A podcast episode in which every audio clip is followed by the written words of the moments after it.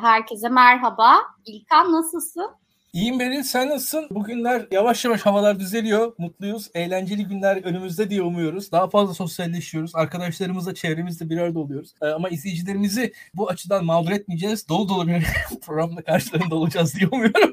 Evet bence de hareketli günler önümüzde. Sadece sosyal hayat için değil aynı zamanda bence siyasette de önemli şeyler olacak önümüzdeki aylarda. Bence çok sürpriz şeyler de olacak. O yüzden e, programımız da giderek daha da dolu olmaya devam edecek. Bugün geçen haftaki bu liderler, e, muhalefet liderleri buluşmasını konuşarak başlayalım diyorum. Altı lider bir araya geldiler, birlikte poz verdiler ve beş buçuk saat süren bir toplantı yaptılar. Ana gündem maddesi tabii ki beklendiği gibi güçlendirilmiş parlamenter sisteme dönüş çalışması. Onun dışında işte ittifaklar, geçiş süreci, muhalefetin seçim öncesi ve sonrasına dönük yol haritası da konuşulmuştu. Ne diyorsun? Sence muhalefet ittifaka bir adım daha mı yaklaştı? Muhalefet aralarındaki pürüzleri giderdi mi? Gerçi ben böyle pürüz çatlak deyince ona da tepki gösteriliyor. Demokrasinin gereğidir bu pürüzler, çatlaklar, anlaşmazlıklar deniyor. Pek tabii ki öyledir ama biz bunları da tabii ki konuşmak, daha şeffaf bir şekilde tartışmak için gündeme alıyoruz. Evet ne diyorsun? Belir bir defa yüzde yüz haklısın. Demokrasinin gereği bunlar. Yani biz eleştireceğiz. Zaten eleştirmemiz de en doğal şey. Biz daha eleştirdikçe karşılıklı bir etkileşimle beraber hani derler ya gerçeğin ışığı fikirlerin çatışmasından doğar aslında. Yani birazcık daha Osmanlıca bir tabiri Türkçeleştirmeye çalıştım. Günümüz Türkçesine çevirmeye çalıştım. Yani hani neyse müsaademe efkardan barikayı hakikat doğar falan diye böyle şey yapabilirim. Şimdi burada şöyle bir şey var Berir. 6 parti, 6 e, farklı fikir, 6 farklı düşünce tarzı, 6 farklı yapı bir araya geliyor. Kolay değil. Hala eksikler var. Şimdi bu çatışma dediğin gibi de sana denildiği gibi de bir noktada normal. Ama şunu görmek lazım. Muhalefetin bir ana doğrultusu olması gerekiyor. Ana doğrultuyu belirleyecek yerde şu an gözüküyor ki Kemal Kılıçdaroğlu ve Cumhuriyet Halk Partisi buradaki en kurumsal yapı, en büyük parti. Arkasında nispeten daha büyük bir kitle hem de yapılar var. Hani öyle ya da böyle CHP yakın medya var, CHP yakın gazeteciler var vesaire. Tüm bunlar üst üste konduğu zaman CHP'nin bir yol göstermesi gerekiyor. Ve burada şöyle bir şey var. Muhalefetin tüm unsurlarıyla öyle ya da böyle konuşabilen tek yapı da yine Cumhuriyet Halk Partisi. Şimdi Şimdi biz orada altı yapıdan bahsediyoruz. Neredeyse o altı yapının beşinden büyük bir Kürt hareketi var arka tarafta. Ve sol hareketle beraber düşünürsek orada değil işte o kalan yapıyla konuşabilen de orada tek yapı aslında öyle ya da böyle Cumhuriyet Halk Partisi. Belki biraz Deva Partisi'nin teması olabilir oradaki partilerden. Onun dışındaki hiçbir partinin öyle e, ne Kürt hareketiyle ne sol hareketle falan ciddi bir teması olabileceğini düşünmüyorum. Şimdi biz yani ben Kürt hareketinin de sol hareketinin de bir öznesi değilim ama şunu da görüyorum ki Türkiye'de muhalefetten bahsedilecekse onlardan da bahsedilmesi gerekiyor. Beğenin beğenmeyin veyahut da şimdi biz şunu söyleyelim. O ittifak orada bir ittifak yok. Orada henüz bir mesela Millet İttifakı gibi bir yapı yok. Orada bir anayasa çerçevesi konuluyor. E, anayasa çerçevesi konulduğu zaman da şöyle bakalım. Hep beraber eleştirelim seninle Beril. E, bu anayasa Cumhurbaşkanlığı hükümet sistemine hayır demiş insanlar var Kürt hareketinde, sol harekette. Orada o masada değiller. O anayasa değişikliğine hayır diyememiş insanlar o masadalar. Şimdi teknik olarak. Şimdi bu haksızlık mı? İnsanın vicdanını yaralar mı? Yaralar. Bunların adının konması lazım şimdi. Ben açık konuşalım. Şimdi burada bir, birazcık da öyle böyle falan derken de hak, hak, herkesin hakkını ver, verilmesi gerekiyor. Tamam. Madem öyle değil. Madem işte sizin Kürt hareketiyle bir meseleniz var. Sol hareketle rahatlıkla yanına duramıyorsunuz. Olabilir. Neden? Şunu da söyleyeyim ben. Tüm siyasi partiler birbirinin aynısı olması gerekmez. Zaten o sana denen şey çok doğru. İyi Parti ile HDP tabii ki çelişkisi olmalı. Atıyorum tiple Gelecek Partisi'nin tabii ki çelişkisi olmalı. Hele hele düşünelim tiple mesela Gelecek Partisi Suriye politikası nasıl anlaşır? imkansız. Yani özellikle Barış Atay ile Ahmet Davutoğlu Suriye konusunda bir noktaya gelebilir mi? Bence imkansız. Ama şöyle bir şey var. Hep beraber düşünmeye devam edelim. E madem öyle sizin bu altılı yapıdan birincisi tek bir cumhurbaşkanı adayı çıkartmanız gerekiyor. Bu önemli. Bu yapının anlamlı olabilmesi için en azından Cumhurbaşkanı adayının ortaya çıkması gerekiyor. Cumhurbaşkanı adayının etrafında buluşulması gerekiyor. En azından şu altılı masa o buluşma iradesini bence göstermeli, gösteriyor diye umuyorum. Orada tabii e, yavaş yavaş adayın kimliği tartışması gelecek diye düşünüyorum.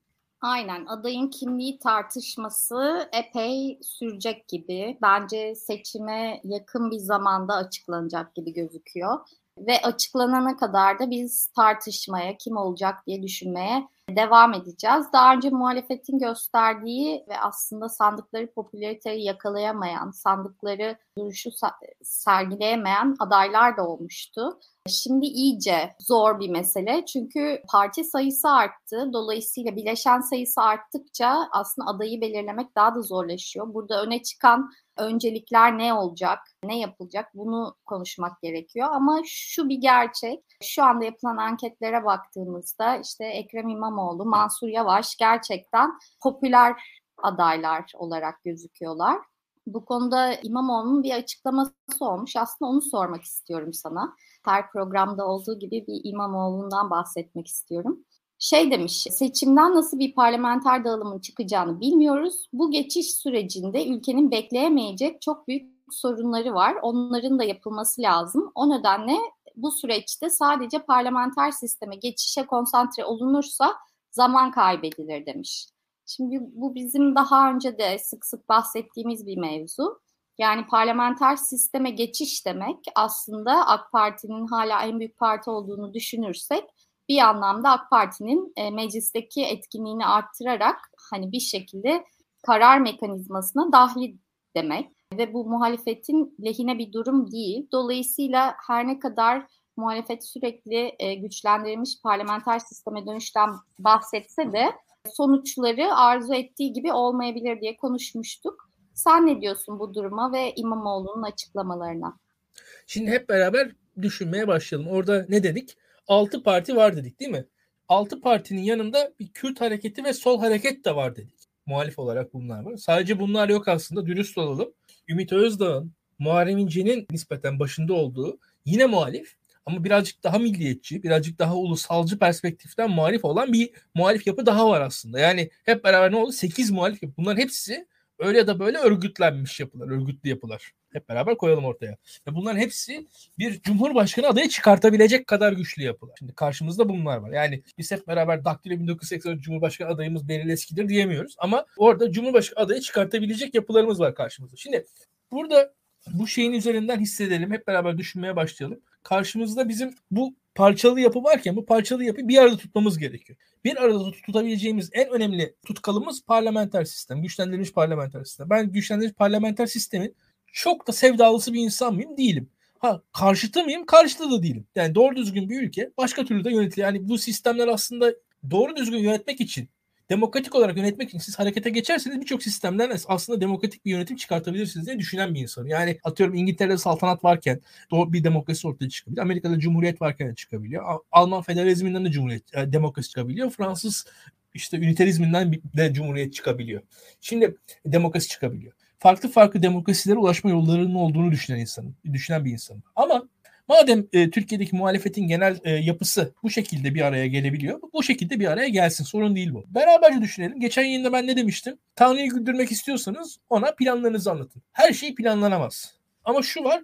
Doğrultularınız gösterilebilir. Doğrultularınızı göstereceksiniz insanlara. Doğrultularınız üzerinde hareket edeceksiniz diye düşünüyorum. Ve bir defa bu bir doğrultu beyanı en azından halkın önünde bir beyan olduğu için kendilerini bağlıyor burada siyasetçiler. Tüm siyasetçinin kendilerini bağlaması güzel.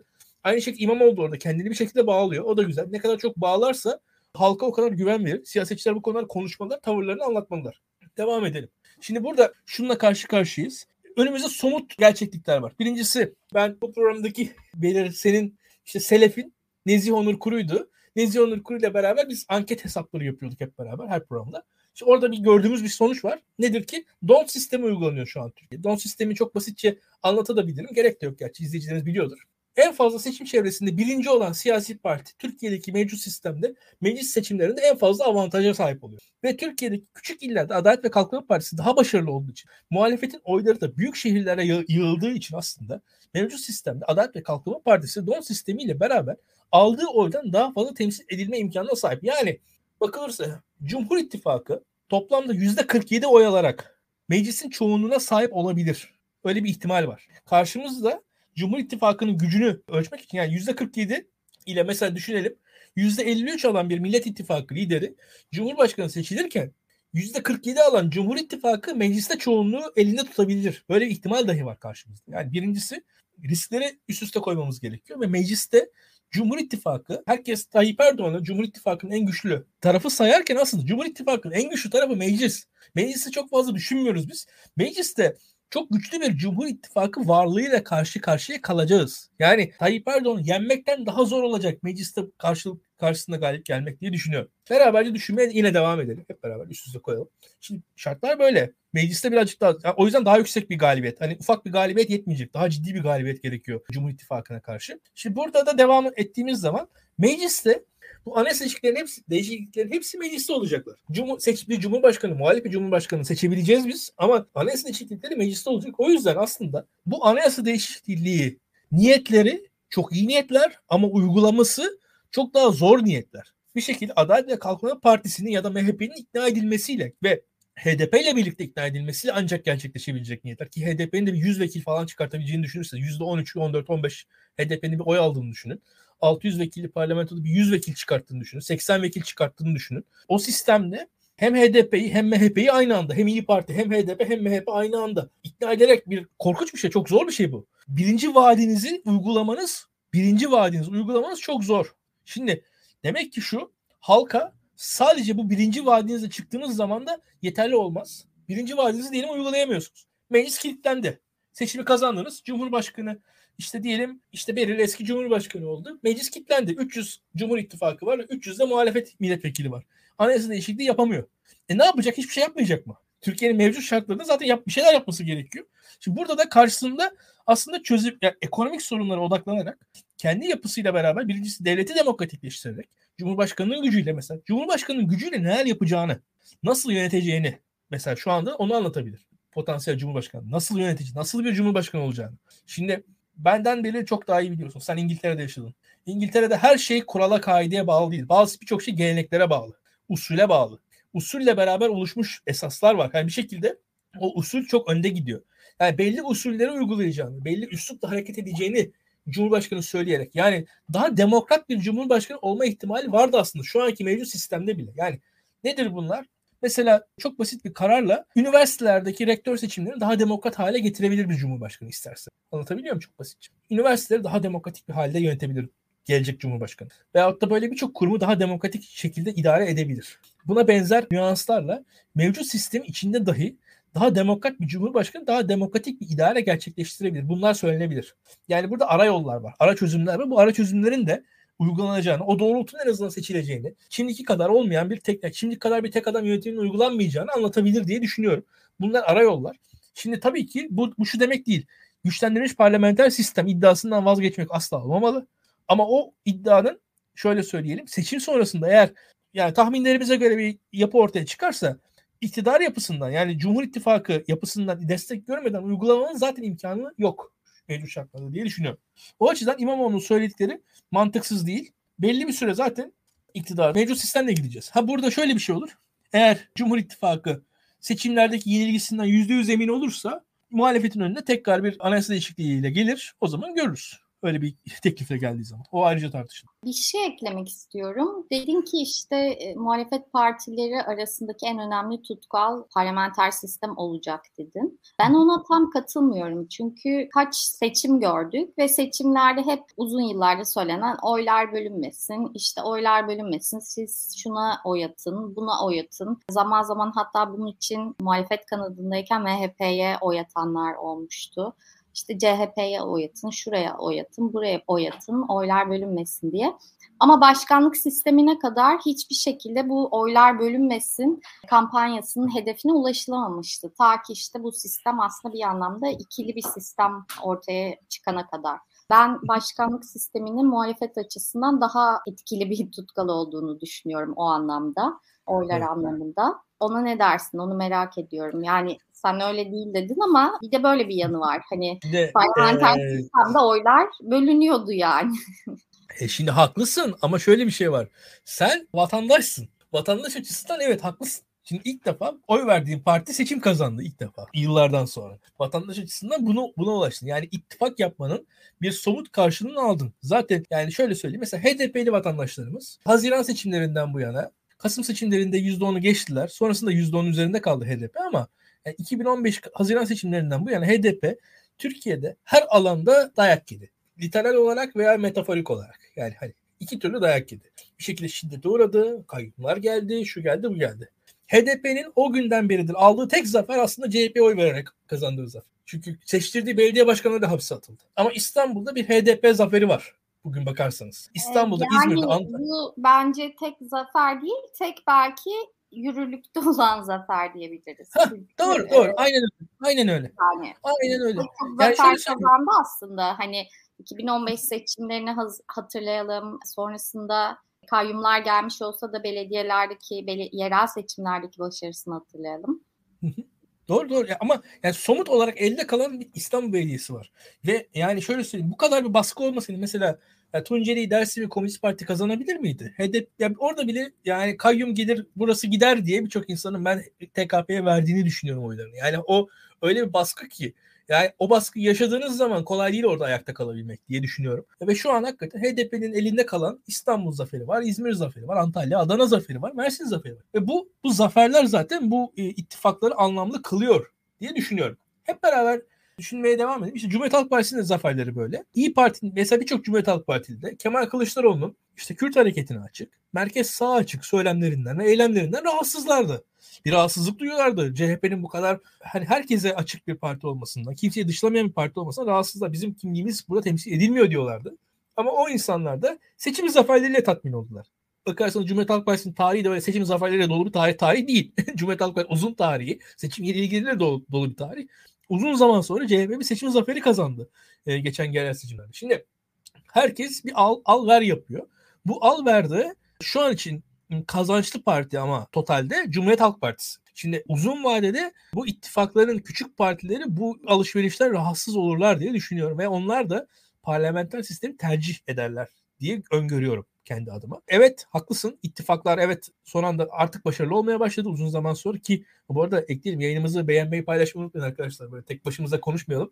Hep beraber konuşalım. İttifaklar konusunda şöyle bir şey var. 2010'ların başında da biz bu hesapları yapıyorduk. Yani işte şu şurada şu partiye şu kadar oy gitse şöyle insanlar oy verseler falan işte şöyle olsa da böyle olsa da falan muhabbeti yapılıyordu. Ama iktidarın Tayyip Erdoğan'ın baskıcı yönetimi belli bir seviyeye ulaşmadan insanları motive edemiyordunuz. O ittifakla beraber hareket etme. En azından tamamını motive edemiyordunuz. Ve hepimiz de hatırlayalım 2019 seçimleri öncesinde analizler dinledik. İşte İyi Parti seçmeni CHP seçmeni gibi CHP adaylarına hani CHP seçmeni İyi Parti oy verdiği kadar İyi Parti seçmeni CHP adaylarına oy vermez. Çünkü sağcı seçmen sol oy, oy zor verir deniyordu.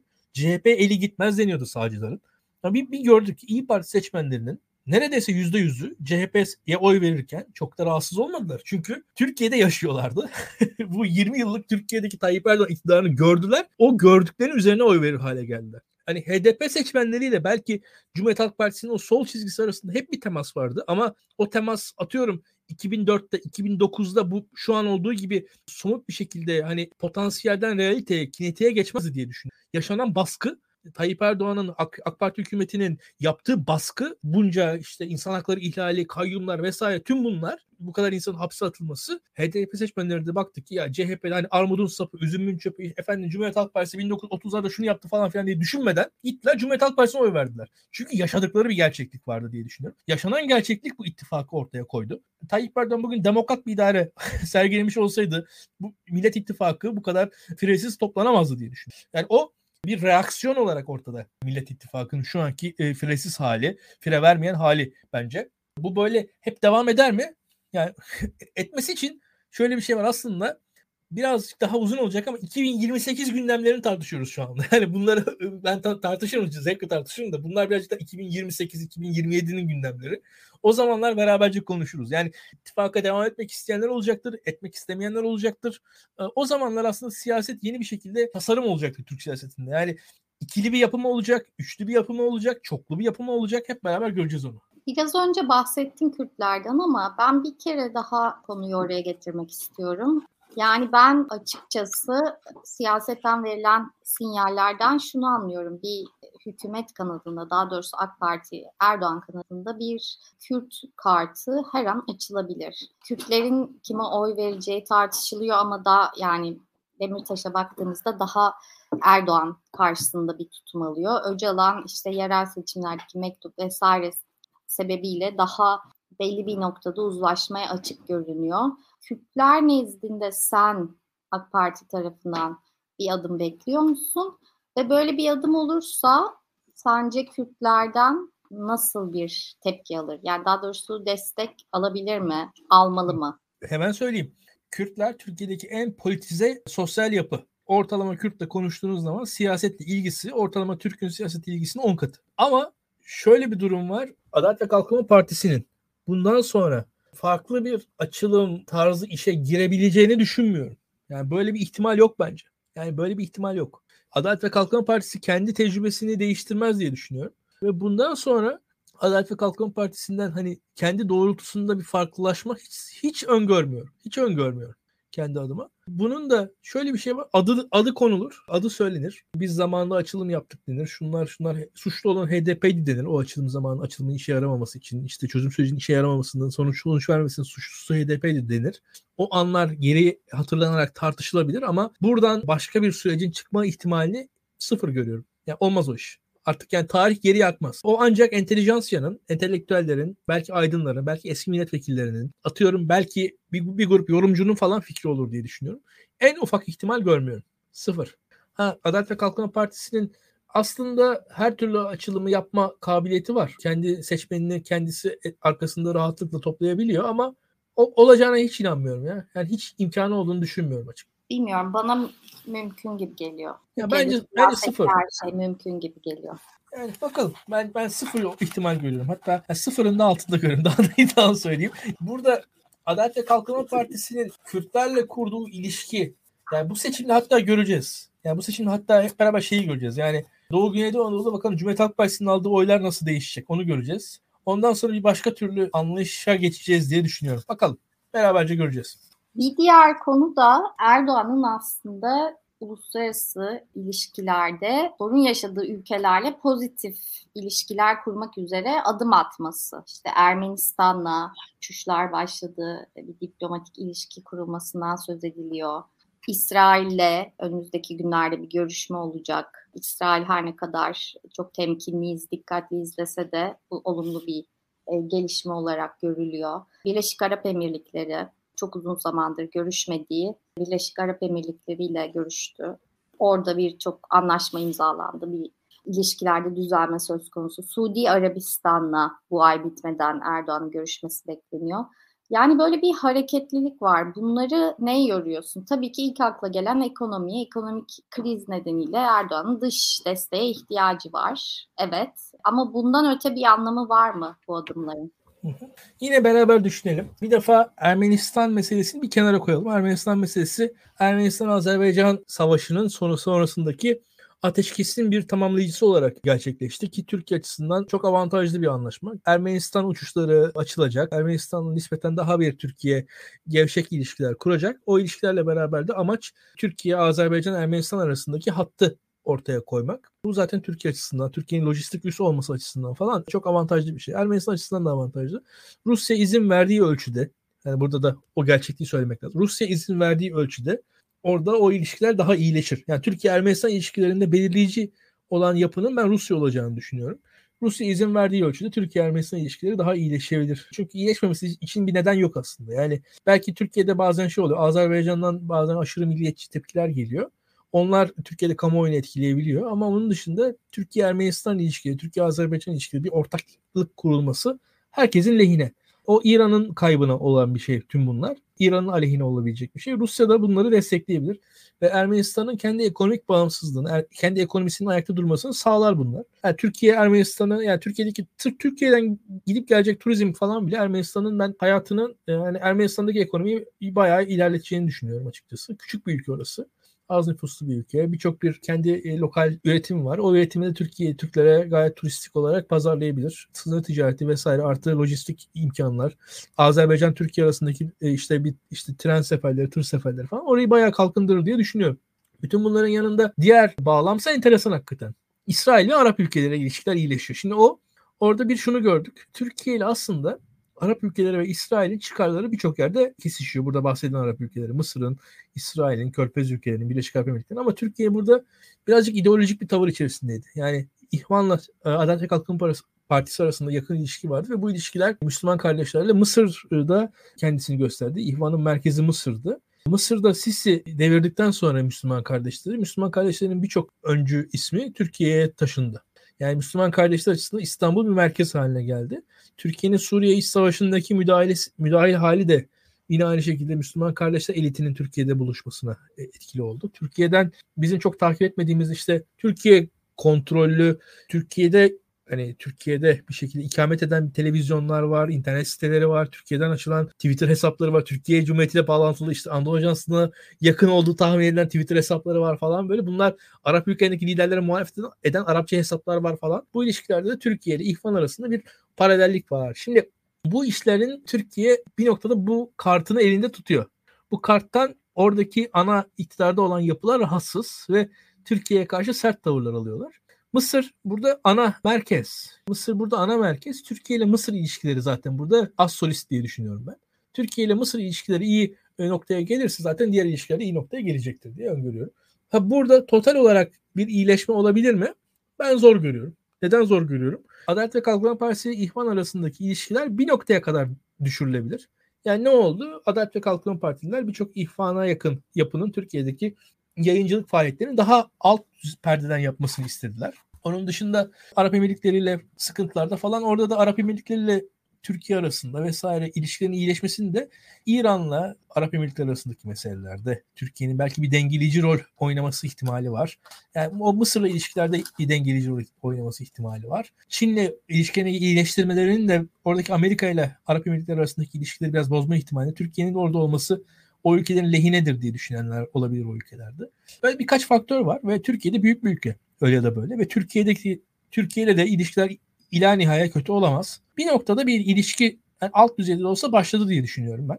Mısır hala nispeten daha en yavaşı iyileşmede. Mısır e, nispeten daha nazlı diyebiliriz e, Türkiye ilişkilerinde. İsrail'de bekle gör politikası gidiyor. Bence yani Netanyahu ile Tayyip Erdoğan arasında şahsi bir mesele de artık oluşmuştu. Netanyahu nispeten daha tecrübeli bir lider. Tayyip Erdoğan'ı yakından tanıyor. Kendisi biliyor Tayyip Erdoğan'ı ve karşılıklı birbirlerine karşı aşağılayıcı söylemlerle e, ifadeleri var. Şimdi İsrail'de yeni bir başbakan var. Yeni başbakanla beraber nispeten daha bir beyaz sayfa açıldı diye öngörüyorum ben. İsrail Cumhurbaşkanı yolluyor ki Cumhurbaşkanı Türkiye'ye yollamadan önce de Kıbrıs Rum kesimi Yunanistan'ı ziyaret ederek Türkiye'ye gelecekmiş diye okudum ben. Türkiye'nin son zamanlarda uyguladığı politikayla beraber İsrail'e Rum, Rum kesimi ve Yunanistan'a yakınlaştıran deng kazançlarını da yani İsrail'in e, İsrail kendi stratejik kazançlarını da elinde tutarak Türkiye ile de olabildiğince yakınlaşmak isteyecektir. Eskisi kadar güçlü ilişkiler kurulabilir mi? Bence kurulamaz. Ve burada da birkaç şey var. Birincisi Suriye gibi bir test alanı var. Suriye'deki çatışmalar artarsa bu ilişkiler e, sıkıntıya girebilir. İsrail'de de Türkiye sonuçta Gazze'de önümüzdeki günlerde bir çatışma olduğu anda Türkiye-İsrail ilişkinin tüm yakınlaşmalar bir anda yok olabilir diye düşünüyorum. Henüz Gazze'de şu an Mısır'ın etkinliği büyük diye biliyorum ben. Mısır şu anda Gazze'de nispeten sessiz sükuneti sağladı. İsrail-Filistin ilişkilerine sükunet sürdükçe Türkiye-İsrail ilişkilerini daha iyileştirebilir. Bu her ülkenin lehine olur. Hatırlarsınız zaten Doğu Akdeniz doğal gazı tartışmaları vardı. Bir ara her gün Mavi Vatan konuşuyorduk. Aslında Doğu Akdeniz'deki doğal gaz olsa olsa oradan Türkiye ihraç edilebilir. Yani herkes açısından Doğu Akdeniz'deki doğalgazın Türkiye ihraç edilmesi en mantıklısı. Oradaki o büyük haritalara, o büyük mavi vatan şeylerine de çok gerek yok. Oradaki doğalgazın Türkiye'ye satılması tüm dünya açısından en mantıklı şey. O olabilir mi? Keşke olsa ama onun için de para gerekiyor. Bir istikrar, ilişkilerde istikrar gerekiyor. O kadar istikrar sağlanabilir mi? Beraberce göreceğiz. Ben iyileşmeyi görüyorum. İyileşmeyi mutlulukla izliyorum. Umarım devamı gelir. Çok heyecanlı mıyım? Çok heyecanlı değilim. Çok fazla şey değişir mi? Bence değişmez. Umarım daha devamı gelir. Yani iktidara bu açıdan ben destek veriyorum. İsrail ilişkilerinde, Mısır ilişkilerinde, Arap Emirlikleri ilişkilerinde umarım daha iyi oluruz. Türkiye ile dünyanın, dünyadaki her ülkenin ilişkileri iyi olsun isterim ben. Burada da Ermenistan'la ilişkileri tabii ki daha iyi olmalı. Bu iyileşme iyidir. Zaten Türkiye'de bir kendi adıma şöyle söyleyeyim beri bir muhalif olarak Türkiye'nin her politikasının barışa doğru daha barışçı noktaya gelmesi Türkiye'deki muhalefetin lehinedir diye düşünüyorum ben kendi adıma. Türkiye'de çatışmanın artması, Türkiye'de askerlik dilinin, çatışmacı dilinin yükselmesi iktidara yarar. Aksine ticaret dilinin, barış dilinin yükselmesi de muhalefete yarar diye öngörüyorum. Çünkü bu barışı, bu e, ticareti, bu zenginliği Türkiye'deki potansiyel bir muhalefet iktidarının daha da yükseğe taşıyabileceğine inanıyorum kendi Sıfır sorun diyorsun. Sıfır sorun demiyorum. Aslında böyle bir yandan yurtta barış, dünyada barış diyorum. Bir yandan da, bir yandan da hakikaten İsrail açısından da mesela yani Doğu Akdeniz'deki petrol, doğalgaz daha doğrusu. Doğalgaz, doğalgaz Türkiye'nin güneyinde Türkiye'den daha soğuk ve Türkiye'den daha fazla sanayisi olan bir ülke yok. Oradaki enerjiyi kullanacak ülke Türkiye. Yani o, o enerji bize lazım. yani Mısır'ın da İsrail'in de öyle soğuk havaları yok. Doğalgaz biz yakıyoruz bu coğrafyada sadece. zaten bir tek coğrafyada diğer doğalgaz yakan ülke İran. O da doğalgazı kesiyor zaten. Orası da soğuk oluyor. Çünkü bizden başka soğuk olan yer orası. Bunları düşünmek lazım. Şu da bence güzel bir yorum bu arada. Onu da eklemek lazım. Yani Katar'la da Katar'la da çalışmak istedi o ülkeler ve Katar'ı da diskalifiye edemediler. Yani burada Türkiye'de bir gerçek, Katar'da bir ne yazık ki gerçek bence. Ben Katar'ı çok sempatiyle yaklaştığım bir ülke. Çünkü Katar halkı yok. Katar bir garip ülke benim gözümde ama öyle de böyle gerçeklik. Dünya ile kavga etmenin manası yok. Yani dünya ile kavga bizim açımızdan da manası yok. Karşı taraf açısından da manası yok yani. Hani öyle söyleyeyim. Evet ama işte bu ilişkilerin bozulmasının da da Katar'ın bir payı olduğu ve aslında emirliğin Türkiye ile daha pozitif ilişkiler kurma çabasının bir anlamında anlamının da Katar'la Türkiye'nin arasına girmek olduğu yorumları da var. Aa, o çok ilginç yorum hakikaten. Çünkü e, emirliğin nasıl söyleyeyim emirlikle ilgili emirliğe baskıyla yap yaptıramadıklarını acaba yumuşaklıkla mı yaptırmak istiyorlar diyorsunuz? Yok emirlikle ilgili hani evet. yayınlara vesaireye baktığımızda mesela çoğunun yani birçok yazının SETA'da çıktığını görmüştük geçmişte. Gerçekten Hı-hı. ciddi bir medya şeyi vardı yani. Hani Doğru.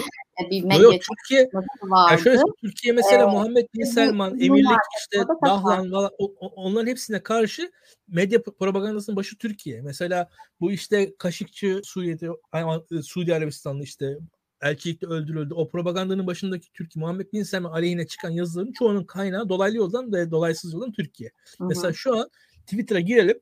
Twitter'daki Suudi Arabistan yönetimi aleyhine tweet atan Arapça hesaplara bakalım. Bir şekilde bir Türkiye bağı olmadı İhvan bağı. Türkiye ile dolaylı yoldan bağı böyle bir şey görürüz. Orada Türkiye o muhalefeti destekliyor. Bayağı yoğun destekliyor aslında. Türkiye'de pek bizim görmediğimiz bir alan o. Ben arada birkaç searchler mörçler yaparak böyle hatta şey ben İmamoğlu muhalifi Arapça hesap bulmuştum böyle. Bakıyorum İmamoğlu'nun saatinden falan bahsediyordu. Yani öyle garip bir hesaplar var yani. Hakikaten yerel İmamoğlu çok kötü İstanbul yönetiyor diye Arapça tweet atan, Suudi Arabistanlara tweet atan hesaplar var. Bunlar Adalet ve Kalkınma Partili olup Arapça tweet atan ve Muhammed Bin Selman ve Ekrem İmamoğlu eleştiren hesaplar. Böyle garip garip şeyler var dünyada bunları engellemek istemiş olabilirler gerçekten. O, onlar açısından öyle bir avantajı var ve Türkiye ile her e, yakınlaşmalarında karşı taraftaki ülkelerle şey alıyorlar. Yani İhvan Türkiye ilişkilerini bir kademe daha aşağı indiriyor. Yani bir kademe işte Arap Emirlikleri birkaç muhalifi veriyor. En uç e, figürlerin belki bir kısmını veriyor. Daha yumuşak figürlere biraz daha susun diyor falan. Öyle şeyler söyleniyor orada. Karşılıklı yani orada bir al ver var. O al verin durumuna göre. Ki anında dönebilir. Onu da söyleyeyim bu arada. Karşılıklı evet. yani orada yani şöyle bir artık Türkiye'li Arap Emirlikleri'nin arası iyi falan diyemiyorum ben. Beraber göreceğiz. Doğru. Son olarak aslında sorular var ama son olarak bu Falyalı cinayetinden bir bahsedelim istedim. Yani herkes aşağı yukarı ne olduğunu biliyor. İşte kumarhane işletmecisi Halil Falyalı ve işte koruma şoförü silahlı bir kumpas sonucu hayatlarını kaybettiler ve gözaltına alınanların cinayetle cinayete dair gözaltına alınanların söylemez kardeşler örgütünden olduğu ortaya çıktı. Halil Falyalı da hani muammalarla dolu bir isim diyeyim. Amerika Birleşik Devletleri'nin 2016'dan beri kırmızı bültenle aradığı ama bir şekilde aslında aramadığı birisi. Bu sebeple adadan dışarı çıkamadığı da söyleniyor. Çok, son derece fazla ismin geçtiği, karanlık detayın bulunduğu, aydınlatılması gereken yeni dönem Susurlu olarak adlandırılan bir cinayet. Sen, senin için bu cinayet siyaseten ne ifade ediyor? Ben de herkes gibi kenardan izliyorum olan biteni ve şunu görüyorum. Susurluk'la Ahmet Şık'ın çizdiği paralellikler bana mantıklı geldi. Onun analizi bana mantıklı geldi. Onu söyleyebilirim kısaca. Daha genişçe bakarsam da şu var. Belli bir belli illegal isimleri bir noktaya kadar taşıyabiliyorsunuz. Yani ülke olarak, devlet olarak belli bir illegaliteyi bir noktaya kadar taşıyabiliyorsunuz. Bir noktadan sonra o illegalite taşınamıyor diye düşünüyorum. Kıbrıs e, dünyada hukukun, uluslararası hukukun tam anlamıyla ulaşabildiği bir yer değil. Yani KKTC tanınmıyor şu anda dünya tarafından ve Amerika ile KKTC arasında mesela suç, suçların iadesi anlaşması yok. Olamazdı KKTC arası. Çünkü Amerika'nın tanımadığı bir yer orası. Mesela Kıbrıs'taki bu hukuki boşluk alanı kumarla beraber birleştiği zaman zaten ve hani offshore bankacılık da yavaş yavaş orada başlıyor. İşte uyuşturucu olduğu iddiaları var. Hepsini bir araya getirdiğiniz zaman orada bir illegalite yapısı var ve o yapı bir noktaya kadar sizin için işlevli olabilecek bir yapı. Bir noktadan sonra sizin için artık yük haline geliyor. Yani büyümesi bir illegal yapının bir noktaya kadar olduktan sonra fazla büyümesi sizi başka bir yere çıkartıyor. Burada ben Bahadır Özgür'ün bir değerlendirmesini anlamlı buluyorum. Bir karanlık dünyadan gelen birisi büyüyor. Çok büyük bir para biriktiriyor. Çok büyük para akümülasyonu sağlıyor. Kapital akümülasyonu sağlıyor diyelim daha e, teknik bir dil kullanalım. Ondan sonra da legal alana geçmeye çalışıyor. Ama o legalleşme aşamasında da yani sizin açıkçası Tophaneli Ömer Tophaneli Lütfü müydü? Tophaneli Ömer, Ömer Lütfü Topal işte. Yani Ömer Lütfü Topal ayda milyar dolarlara hakim olabilirken şimdi orada bir noktadan sonra sizin legal alana geçtiğiniz zaman da o, o geçmişiniz de yanınızda var. Şimdi legal alan sizi taşıyamıyor. O kadar illegalsiniz ki aslında. Yani o kadar geçmişiniz kirli ki legal alan sizi kabul etmiyor diye düşünüyorum bir noktadan sonra. Şöyle söyleyeyim yani ülkedeki mesela bir numaralı zenginin mesela Sedat Peker'in Türkiye'nin en zengin insanı olduğunu düşünün. Bu Türkiye'nin kabul edebileceği bir şey değildir. Türkiye'nin en zengin insanı bir sanayici olmasını beklersiniz. Atıyorum bir müteahhit olmasını beklersiniz. Bir madenci olmasını beklersiniz. Türkiye'nin en zengin insanı Sedat Peker olursa ya Alaaddin Çakıcı Türkiye'nin en zengin insanı olursa Türkiye'nin kabul edebileceği bir şey değil bu. Burada öyle ya da böyle bir odağın bunun önünü kestiğini ben düşünüyorum. KKTC açısından da şu var. İllegalite aşırı büyüdü. Yani illegalite aşırı büyüdü ve legal hale geçmeye çalıştı. Ve burada mesela özellikle Kıbrıs medyasını arkadaşlarımız takip etsinler. Kıbrıs medyası Türk medyasına göre daha özgür bir medya. Kıbrıs'ta enteresan bir şekilde özgür medya tecrübesi var. Özgür medya geleneği var diyebilirim. Yani KKTC medyasını takip ederlerse bu hadiseye dair çok şey öğrenir Türkiye'deki insanlar. Ben KKTC ee, medyasını Bu arada Kıbrıs'ta benzer şekilde bağımsız bir yargı süreci de işliyor. Yani yargı da bağımsız. Yani aynen öyle Kıbrıs'ta o İngilizlerin kurduğu sistemden gelen, arada da Türkiye'den gelen maddi imkanların da rahatlığını ortaya koyduğu çifte vatandaş da çok fazla var herhalde. Onun yarattığı etkiyle beraber hakikaten bir bağımsız bir yapı var. Tam anlamıyla kontrol edilemiyor. Orada o yüzden biz enformasyon sağlayabiliyoruz. Bunun etkisiyle beraber yani dediğim gibi taşınamıyor ve taşın ve şu anda devlet bir şekilde illegaliteyle olan arasındaki bağı devletler kopartıyorlar. Bu isimler yok olduktan sonra illegaliteyle devletler arasındaki bağ kop, kopmuş oluyor. O yapıyla olan bağlı bağı olan insanlar da nispeten o kişi ortadan kalktığı için temizlenmiş oluyor diye düşünüyorum. Benim görebildiğim budur. E, çünkü çok fazla büyümüştü. Yani bir mafya e, yani şöyle söyleyelim. Bir noktaya kadar büyümesi sistemin düzenli işlemesi için avantajlı aslında. Çünkü çok fazla illegal, çok fazla karanlık güç, çok fazla yeraltı dünyası figürü aynı anda olması kaos yaratabilir. O yüzden bir noktada tekelleşmesi sistemin avantajdır yönetici kesimler için. Ama aşırı büyümesi de o, o, o kişinin o zaman sistemin kendisini illegal hale getirebilir. O, o noktada bu tarz tasfiyeler olabiliyor. Ben Ömer Lütfü Topal'ın tasfiyesini Türkiye'de kumarhaneler kapanmıştı ondan sonra dikkat ederseniz. Çünkü ondan sonra muhtemelen o para Türkiye sermayesine hakim olacaktı bir noktada. Türkiye sermayesine belki o kumarhane paraları hakim olacaktı. E şimdi de bu kadar büyük paralar Halil Falyalı'nın mesela Türkcell'i satın aldığını düşün. Çok bambaşka bir şey oldu. Halil Falyalı'nın sahip olduğu bir Türksel olduğunu düşünün. Halil Falyalı Erdemir'i satın aldığını düşünün. Halil Falyalı'nın mesela kabul edilebilir bir şey değil. Yani Türkiye'nin bir, bir kumarhane sahibi adamı veyahut da hep beraber düşünelim. Halil Falyalı ATV'yi satın aldığını düşünün. Değil mi? O kadar parası var mesela. Bir Doğan grubunu satın aldığı, pardon Kanal D'yi satın aldığını, Hürriyet'i satın aldığını düşünün. Bir kumarhane sahibinin böyle bir medya satın aldığını düşünün. Çok kabul edilebilecek bir şey değil diye düşünüyorum ben kendi adıma. Ve aynen öyle kumarhanelerde de kumar borcu falan çok güzel bu Kemal Bey'in söyledikleri. Türkiye'de hakikaten kumarhanelerin kapanma sürecini izlemek lazım. Şu anda benzer bir süreç online kumar üzerinden tekrar dönüyor. Kıbrıs hem kendi kumarhaneleri üzerinden hem de bu online kasinolar falan üzerinden bu işlerin merkezi durumunda. Ben tam bilmiyorum bu işi ama bilenleri de takip etmek lazım. Yavaş yavaş öğreneceğiz biz de. Burada bir temizlik faaliyeti var gibi geliyor bana. Peki programımızı burada bitiriyoruz. Çünkü bugün biraz işlerimiz var. Biraz çakıştı. Erken de yaptık o yüzden programı.